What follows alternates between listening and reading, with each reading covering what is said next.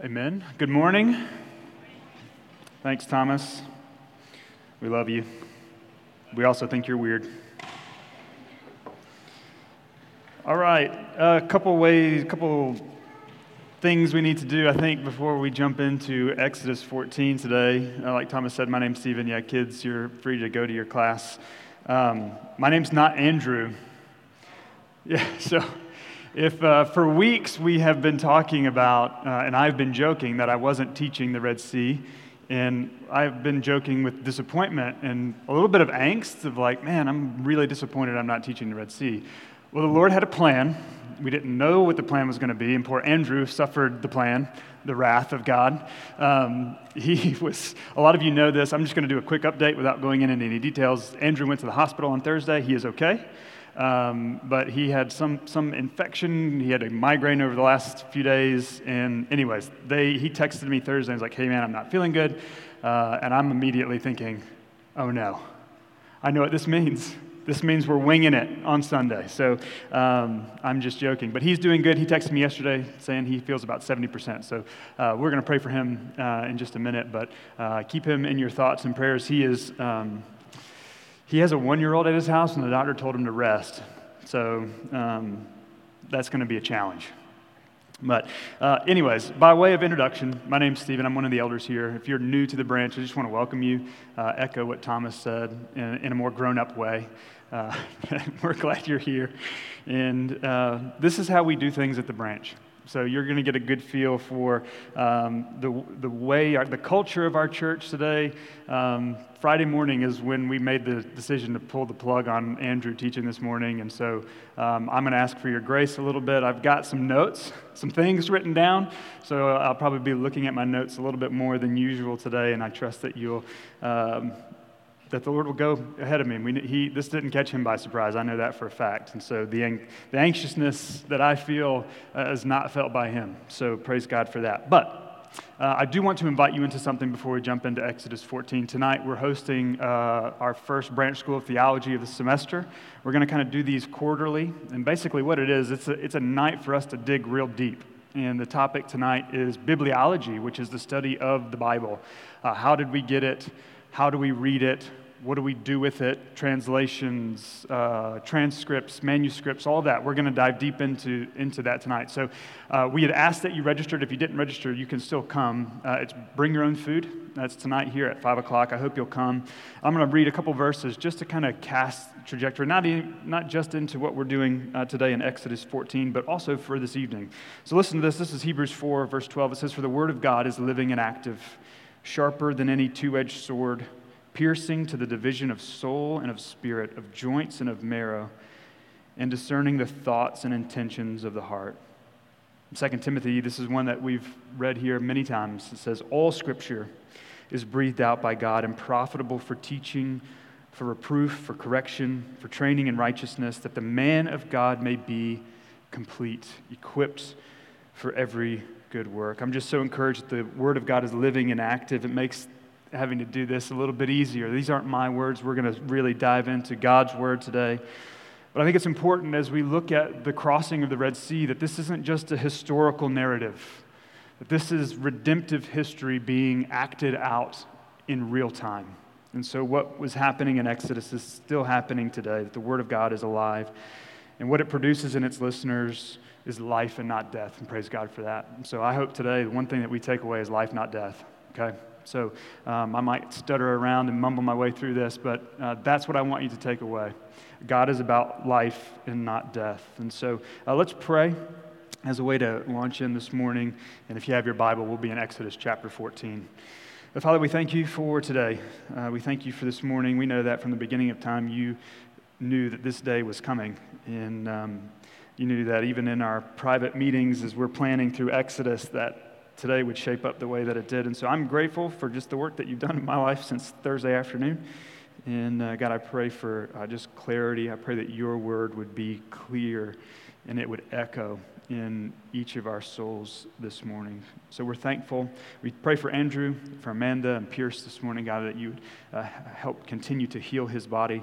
Uh, give Amanda the strength to love him well and to care for Pierce And um, God, we're grateful that, um, that you have put us in a place where uh, we can serve one another, love one another, encourage and exhort each other. And so now we, we press in to your word above all else. We love you. We pray in Jesus' name. Amen. So, if you're new, we've been going verse by verse through the book of Exodus. So, from a sermon planning standpoint, we knew that on this day we would be preaching Exodus 14 for a while. And so um, we didn't just pick the Red Sea out of thin air. We've been planning and looking forward to this day. And so what we're going to do is we're going to take it in chunks. Okay, we've done this a few times. We're going to go through all the way through chapter 14. It's one kind of story. And so we're going to take it, though, in three chunks. And so we're going to start reading from Exodus chapter 14, verses 1. But the main idea, I think, here this morning is that we're covered by the power of God. Okay, we're going to see real clearly how powerful God is this morning. Even just the psalm that uh, Thomas read this morning, that uh, our God can speak and he can tell the water what to do. Okay, how, how much more can he do in our lives, and has he already done in our lives? And so there's two things I want us to take away that God is faithful when we're not, and that he, God destroys his enemies. Okay, that's what we're going to see very clearly that God's faithful even when we're not and that he destroys his enemies for his glory, by the way. Okay? So let's start reading. This is Exodus 14, verse 1. Then the Lord said to Moses, Tell the people of Israel to turn back and encamp in front of Pi Hahiroth, between Migdol and the sea, in front of Baal Zephon. You shall encamp facing it by the sea. For Pharaoh will say of the people of Israel, They are wandering in the land. The wilderness has shut them in. And I will harden Pharaoh's heart, and he will pursue them. And I will get glory over Pharaoh and all his host. And the Egyptians shall know that I am the Lord, as and they did so. Verse 5. When the king of Egypt was told that the people had fled, the mind of Pharaoh and his servants was changed towards the people. And they said, What is this we have done, that we have let Israel go from serving us? So he made ready his chariot, took his army with him, and took 600 chosen chariots and all the other chariots of Egypt, Egypt with officers over all of them. And the Lord hardened the heart of Pharaoh, king of Egypt, and he pursued the people of Israel, while the people of Israel were going out defiantly. Verse 9 The Egyptians pursued them, all Pharaoh's horses and chariots, and his horsemen and his army, and overtook them, encamped by the sea by Pi, Pi Hahiroth, in front of Baal Zephon. So, what do we see? We, we know that God's people have just been released, right? They had been leaving for some time. This is where we were last week. They've been guided by a pillar of cloud and a pillar of fire. Okay? Made a joke last week about the pillar of fire. I apologize again for that one. Uh, if you didn't hear it, you can go back and listen to the podcast. We might have deleted it. All right? Sorry. Uh, anyways, but God has been guiding his people. And what we're going to see shortly is that as he guides his people, he also guards his people. Okay? And so the cloud moves from in front of them to behind them. And I think we can find great comfort there. That is one of the gospel promises that we have is that as God guides us, he also guards us. Those who are in Christ Jesus are in him for sure. Amen. Okay, so there's no question about this. I think what's interesting here is that God is, through Moses, he is telling the people of Israel, hey, by the way, Pharaoh's going to come back. He's coming to get you, right? So they'd been leaving. We had the plagues. They've been trying to get out of Egypt. They are, they've finally left Egypt and they've taken all their spoils, right? They had plundered Egypt, is what the scriptures told us. So, what does that mean? They had a bunch of really cool stuff, right? Except for the chariots. They didn't take the chariots. Should have taken the chariots. They didn't. But they had gold, they had silver, they had silk tunics, they had all the fine things of Egypt, and they took it with them. And they were, they, verse 9 or verse 8 says the people of Israel were going out defiantly. What does that mean? They were singing songs, they were rejoicing, they'd won, they were victorious, they had done nothing. God had done everything. And they were sitting with all of their fancy, shiny, new, fast toys. And they were saying, Look at us. This is what we do in our culture. We get our new, shiny, fancy things, the fast things, the ones that plug in and go fast, the ones that need gas and go fast, right? We do these things and we're like, look at our stuff. And yet the enemy attacks us when we're the weakest because we're distracted. The people of Israel were distracted by their new things, and yet God had warned them hey, Pharaoh's not done with you yet. He is coming.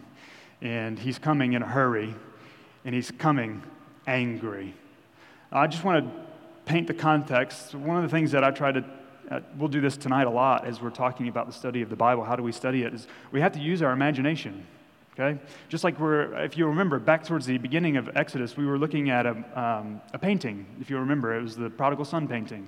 And, uh, but you can't really understand a painting unless you use your imagination. It's the same thing with any good book, it's the same thing with the Bible. Now, I'm not saying that we use our imagination to read into God's Word, but we read out of God's Word and we use our imagination to try to place ourselves into the historical context.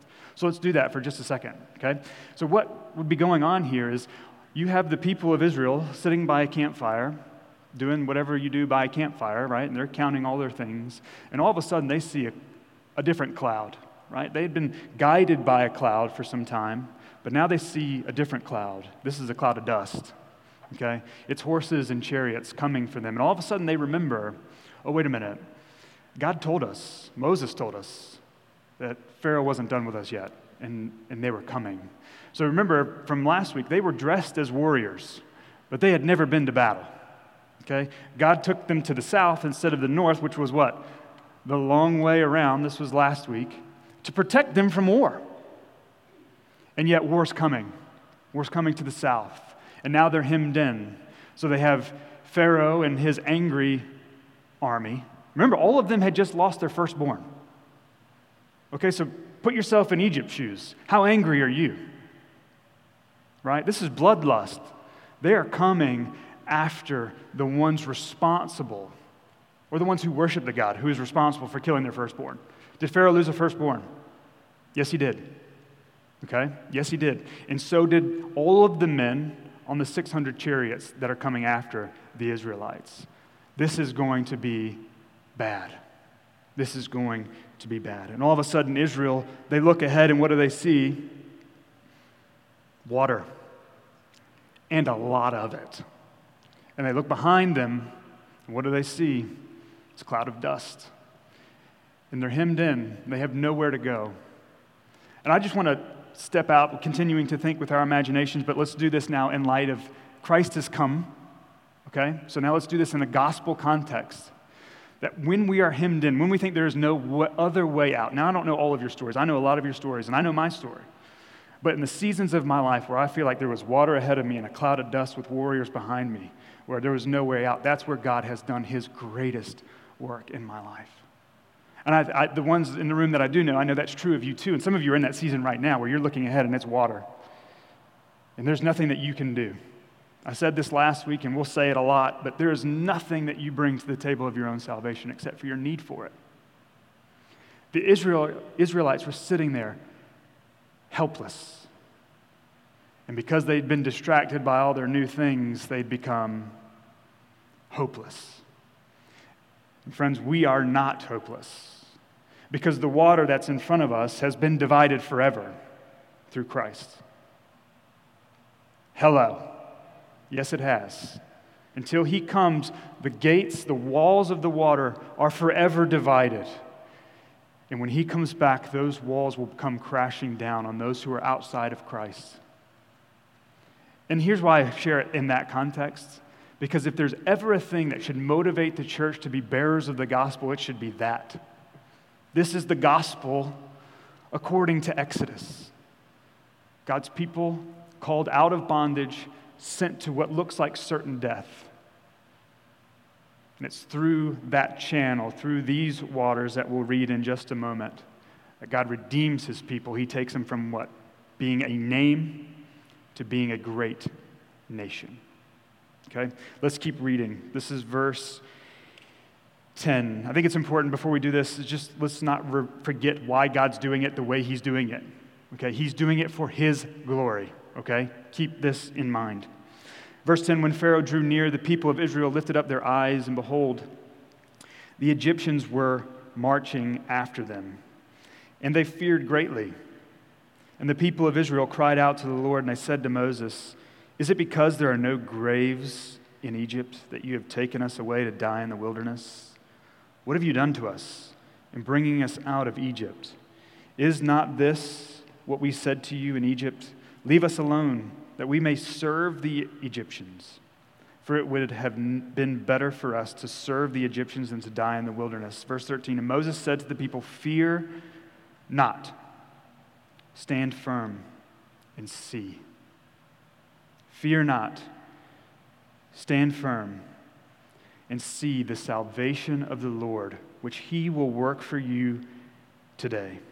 For the Egyptians whom you see today, you shall never see again and the Lord will fight for you. And you have only to be silent. The Lord said to Moses, Why do you cry to me? Tell the people of Israel to go forward. Lift up your staff and stretch out your hand over the sea and divide it, that the people of Israel may go through the sea on dry ground. And I will harden the hearts of the Egyptians so, so that they shall go in after them. And I will get glory over Pharaoh. Maybe circle that in your Bible if, you, if you're willing to write in your Bible, underline that. I will get glory over Pharaoh. It's been coming for a long time, and here he claims it. I will get glory over Pharaoh and all his hosts, his chariots and his horsemen, and the Egyptians shall know that I am the Lord when I have gotten glory over Pharaoh, his chariots, and his horsemen. So, as we read with our imagination, let's put ourselves back in the context, right?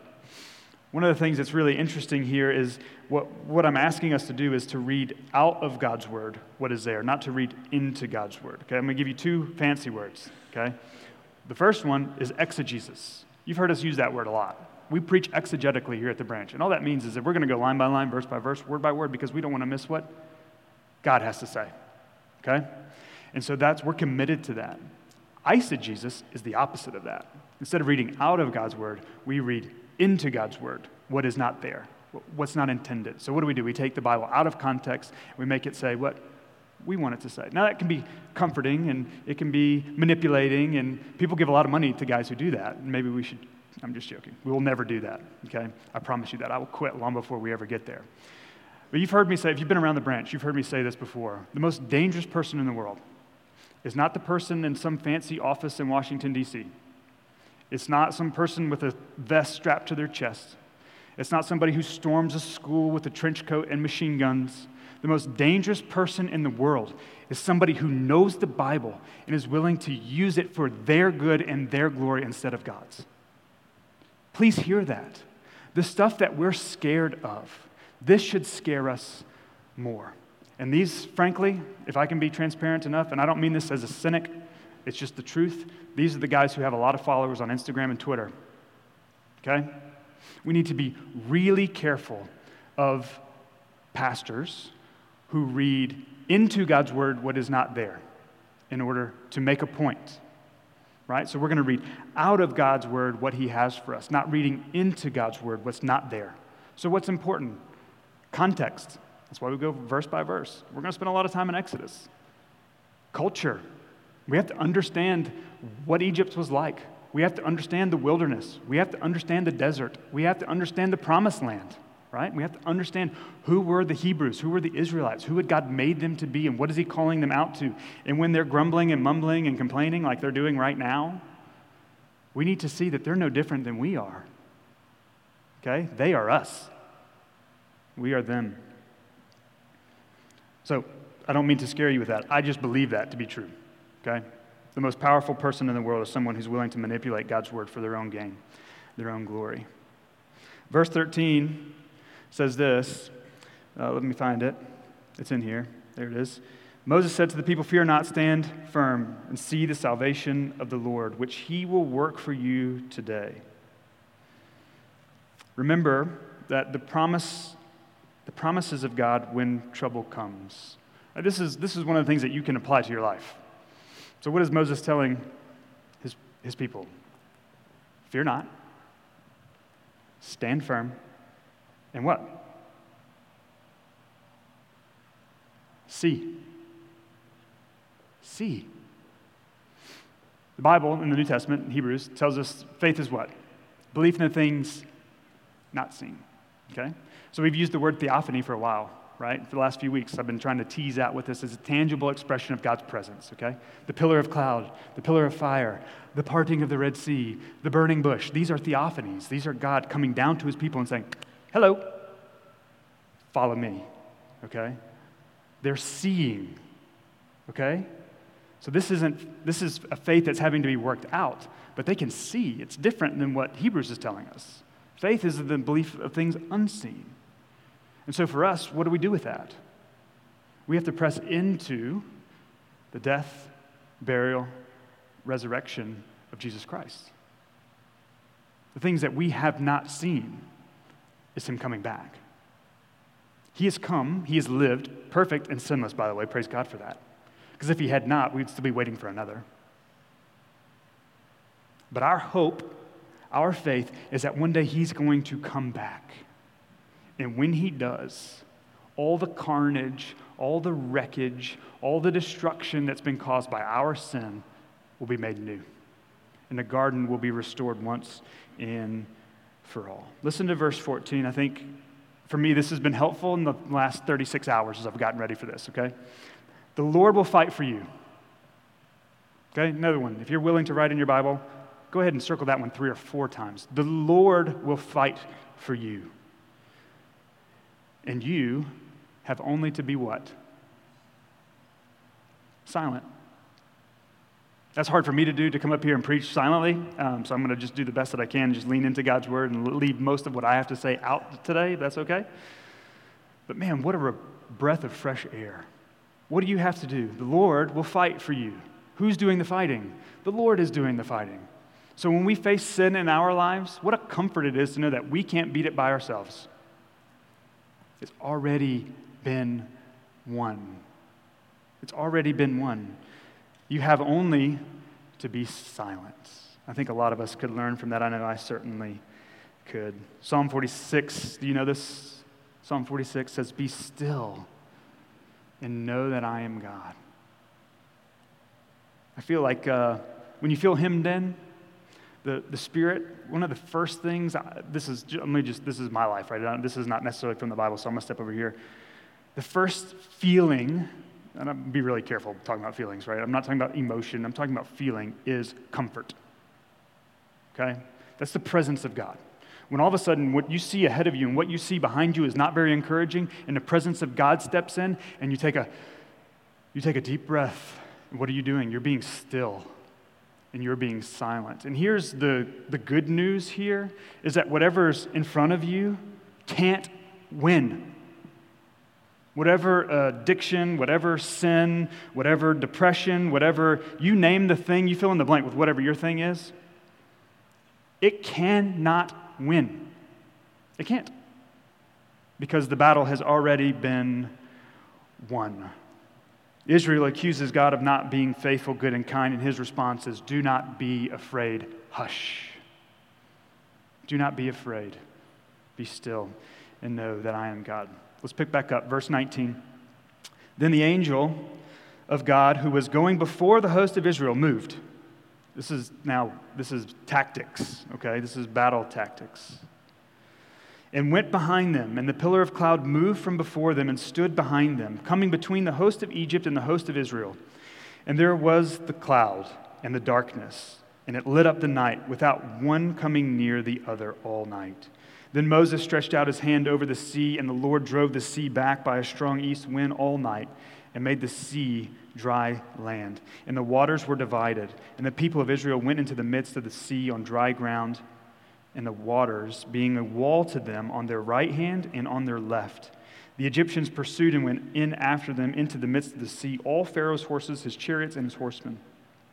And in the morning watch, the Lord in the pillar of fire and of cloud looked down on the Egyptian forces and threw the Egyptian forces into a panic, clogging their chariot wheels so that they drove heavily.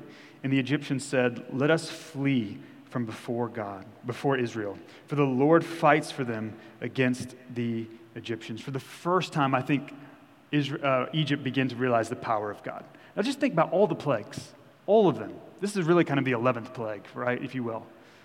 All of the things, all of the things that God had done, displaying his power and his glory, and his majesty, and his ability to say something and it happens. And this is the thing. This is the thing. Because all of a sudden, it wasn't their firstborn, it was them who was being threatened by the power and majesty of a perfect God. Let us flee from before Israel, it says, for the Lord fights for them against the Egyptians. Verse 26 Then the Lord said to Moses, Stretch out your hand over the sea, that the water may come back upon the Egyptians, upon their chariots, and upon their horsemen. So Moses stretched out his hand over the sea, and the sea returned to its normal course. When the morning appeared, and as the Egyptians fled into it, the Lord threw the Egyptians into the midst of the sea. The waters returned and covered the chariots and the horsemen. Of all the host of Pharaoh that had followed them into the sea, not one of them remained. But the people of Israel walked on dry ground through the sea, the waters being a wall to them on their right hand and on their left. Verse 30 Thus the Lord, what does it say? Saved. The Lord saved Israel that day from the hand of the Egyptians. And Israel saw the Egyptians dead on the seashore. Israel saw the great power that the Lord used against the Egyptians, so the people feared the Lord. And they believed. They believed in the Lord and in his servant Moses. Their fear had shifted. Right? That's what Jesus does in our life. He shifts our fear. There is a good fear, there's a right fear, there's a righteous fear. It leads us to worship. Scripture said we are to fear the Lord, right? Fear can be captivating, can't it? Have you ever been really scared? Right? It takes over your whole body, not just emotionally, but also physically. Your body responds to fear. Goosebumps, right? God shifted their fear from the Egyptians, who were a defeated army.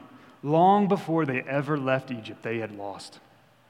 And He shifts their fear rightly to himself. This is what God is doing. I was reminded um, yesterday as I was working on this. Um, if you grew up in the 90s, like I did, and maybe some of you did, or you were around in the 90s, some of you weren't even born yet in the 90s. It's ridiculous, but praise God for that. There was a bumper sticker you might have seen. It said, No God, no, do you know it? No God, no peace, right? It's N O no God, no peace. So without God, there is no peace. But then underneath it, it was no K N O W, no God, then you would know peace, right? You would understand peace. Where there is God's presence, you will understand peace. And I just, for me, like as you're wrestling through, as I'm wrestling through, okay, God, what do you have? And he's, Lord says to, in First, uh, First Peter, he says, uh, always be prepared to give a defense. So that's what I'm about to do. Okay, this is just this is seasons of being prepared to do this and then having no time to actually get ready to articulate it. So here's the best I got okay? To know God, to K N O W God, is to know peace, right? Do you believe that? It's the only real peace. The only true peace is the presence of God. Where the presence of God is not, there is no peace. The Hebrew word for that is shalom. Okay? One of my favorite authors is a guy named Walter Brueggemann. You've heard me use this definition before. Sorry to reuse it, didn't ran out of time. Okay? Walter says this he says that the peace of God, the shalom of God, is a dream of God for the world. Now, don't think dream sitting under a tree taking a nap dream, but like his intentional, original plan. Okay? To know God is to find peace. And we spend our whole lives looking for that. We try to find it in a spouse, we try to find it in a job, we try to find it in a major or a whatever. We're, that's what we're looking for. Our hearts long for peace. Even those who are outside of the faith, their heart longs for peace because that's what we were made for. We were made in the image of God for His glory. So to know God is to know peace. So, what does that do? To understand the shalom of God is this our enemies are not our neighbors with different banners and flags on the front of their house.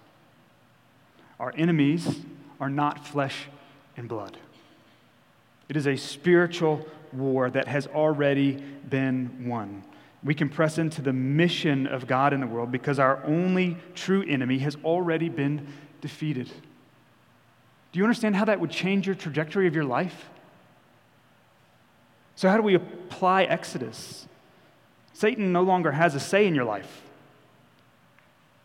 Amen. Okay? You're free to be still and to be quiet. Moses is a mediator in Exodus.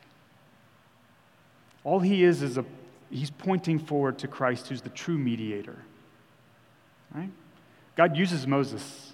God could have just spoken and the words would have parted. The water would have parted. You understand that? But he chose not to do that. He chose to use Moses. And he walks down to the water. Can you even imagine? God tells you, hey, I want you to walk down to the seashore, and here's what I want you to do I want you to wave your stick. And when you wave that stick, I'm going to create a path. I don't know if you've ever been to a lake or to a river, but when a river drives up, it takes a long time for it to get dry. Okay? So I remember as a kid, we had a, a little creek that ran behind our house, and uh, we, that was where we would pick on people or get picked on, right? But we would always go down there, and it's quicksand, right? Which, whatever, it's just mud, right? But you'd run down there and you would lose a shoe. And that was the most scary thing in the world because then you had to go back, and not only did you have to say, My one shoe's really dirty and I ruined it, but I lost the other shoe, right? It's down there in the muck, in the mire. But it takes a long time for these creeks, these rivers, to get dry. This is a sea, it is an enormous body of water. Now, I understand that for a lot of people in our world today, that the parting of the Red Sea is a stumbling block. Okay? I get that. All right? So, what is our defense? It's right here. This is the Word of God. The Word of God says the Red Sea parted. So, what do I believe? I believe that the Red Sea parted. I actually believe that because that's what God's Word said. And if His Word is true, then what's in here is true. Now, I don't care where it parted. Can I say that? I don't care if it's on the northernest tip or the southernest tip or right there in the stinking middle. All I know is that it parted and God's people got through and God's enemies did not. That is the point. Do you follow? Okay? So, listen to this is the Gospel of John, uh, chapter 5, verse 24. It says, Truly I say to you, whoever hears my word and believes him who sent me has eternal life. He does not come into judgment, but has what? It's there, passed. He's passed from death to life. There's death on one side of the ocean, and there's life on the other. And Christ has come to make a way. I am the way, the truth, and the life. Christ is the new Moses. He's come to part the waters between death and life, heaven and hell, between God's presence and his absence. And he's done it for good, and he's done it finally. The sea through which the church has passed has remained parted since his coming, and it won't go back until he comes back. So, two things it should lead us to worship, and it should lead us to share. Because one day those walls will come back down, and God's enemies will be stuck. So, how do we apply Exodus to our everyday life? I think it's better to say it this way. It's not so much how do we apply Exodus to our life, but that Exodus is applied to us. Does that make sense? I think a lot of times we get, and we're going to do this a lot tonight, so I really do hope you'll come. I get excited about teaching theology in a really deep and robust way. When we come to God's Word, we always want to get a nugget, don't we? Just a little truth, just a little application point. Well, how can I become better? How can I do this thing? What's the point of studying Exodus? Oh, so that we become whatever. But the truth of Exodus was the truth for the Hebrews. They did nothing. And God gave them everything. Now, here's what I'm not saying this doesn't mean it's okay to be a nominal Christian, to sit back in your little La-Z-Boy and just wait for the kingdom of God to come. That's not how He chose to do things. He chose to use you where you are, when you are, right now. That's how God works. So, how do we apply Exodus to our lives? We have to understand that Exodus is us. We have been saved, we have been redeemed. God is calling people out from one type of existence to another. This process is one of salvation. Praise God for that. Salvation simply meaning this I once was dead, and now I'm not. That's the gospel. You know what the word gospel means? It's good news. It's good news. It's meant to be shared, it's meant to be talked about. so, what do we do here when we gather together on Sundays, we're breathing in that good news so that when we leave through those doors or those doors, or I've never seen anybody leave from those doors, but you could set a new trend if you want, it's just a long way to the parking lot, that you breathe out into the world. the life, death, burial of Jesus Christ. And hey, one day he's coming back. And that thing in your life will be healed forever. Forever. The war is over. So, what is Moses saying to his people? God will fight your battle. He will. And here's what's great about God fighting your battle He doesn't lose, not once. Because if He were to ever lose, He is not God. He's incapable of losing. I want to read from 1 Corinthians 10 as we close our time together. This is uh, verses 1 through 6. It says this For I do not want you to be unaware, brothers, that our fathers were all under the cloud and all passed through the sea, and all were baptized into Moses in the cloud and in the sea, and all ate the same spiritual food, and all drank the same spiritual drink, for they drank from the spiritual rock that followed them, and the rock was Christ. Nevertheless, with most of them, God was not pleased, for they were overthrown in the wilderness. Now, these things took place as examples for us, that we might not desire evil as they did. So we lean into Exodus. Every time we come together, we lean into God's word to better understand what He's doing in, through, around us, so that we can be participants. We're not here as bystanders. We don't come in and just absorb things and uh, like it's a concert. We don't perform here. What we're doing is we're pointing you towards a new day where all things are made new. These things took place as an example for us because God knew that one day you would be hemmed in. There'd be water in front and an enemy behind, and you'd feel helpless. And eventually, the world would throw enough stuff at you that you would eventually become hopeless. Jesus said in the Beatitudes, Come to me, those who are what? Weary. It's that gray area, that in between. That's where weary grows. And Jesus came and he said, No, it's right down this way. And he parted the waters and we walked through that we might not desire evil as they did. Would you be encouraged by that today? I hope you would. We close every service, even the ones that are thrown together, by going to the table because we need to remember. We need to remember the good news. We need to declare the good news that Christ came to bring us back into right standing. His body was broken and his blood was spilled so that we might know him. And we trust and we hope every time we come back to the table that he would come back and he would come back quickly.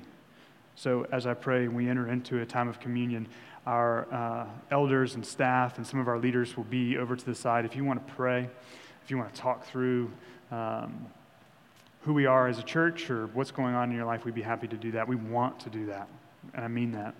So know that we love you, we care a lot about you, and we're thankful that God has called us into a season of ministry where we can walk diligently, slowly through His Word, because His Word is for our good. Lord, we love you. We thank you for this morning. Uh, God, I'm uh, just grateful in the way that you orchestrate things. And um, Father, I pray that we would be reminded that uh, you are good, that you are great, that you are powerful, that you can speak to the water and it'll do whatever you say. And that as you speak into our life, God, I pray that you would help, help us to obey. Thank you that Christ has come as the better Moses who never faces defeat, who never faces doubts, who works all things together for your glory and our good. So I pray for these brothers and sisters as we enter a time of remembrance that you would help the gospel to seep down into those little nooks and crannies of our souls. So when we go out into the world, we will be reminded that you are good. We love you. We pray these things in Jesus' name. Amen.